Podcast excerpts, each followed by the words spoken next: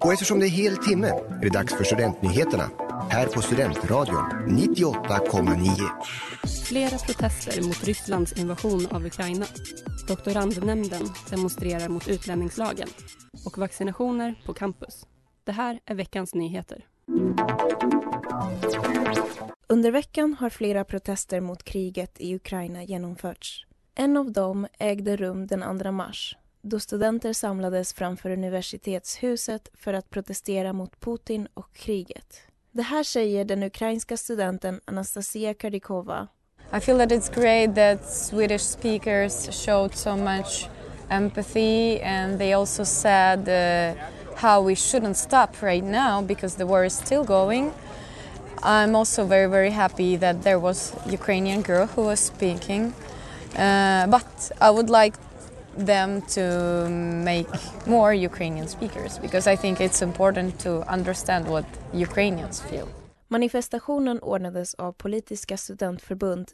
Lördagen den 5 mars genomfördes här i Uppsala ytterligare en protest mot kriget anordnad av Uppsala-avdelningarna av åtta politiska partier.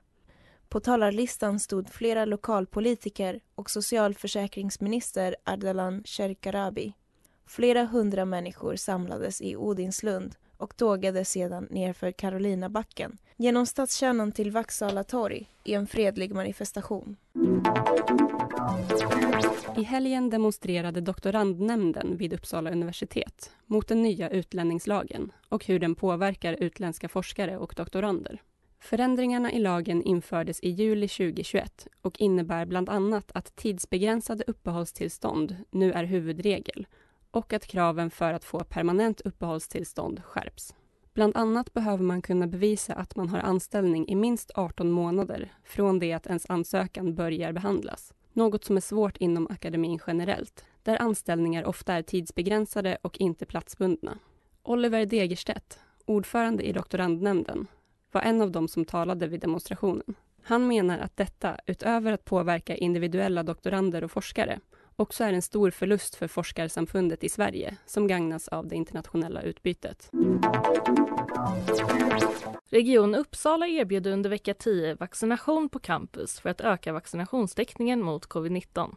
Vaccination kommer vara tillgänglig utvalda dagar på Ekonomikum, Blåsenhus, Ångström och Biomedicinskt centrum. Du har lyssnat på nyheterna i Studentradion 98,9 med mig, Amanda Jansson, Jessica Fernandez och Elsa Sandin.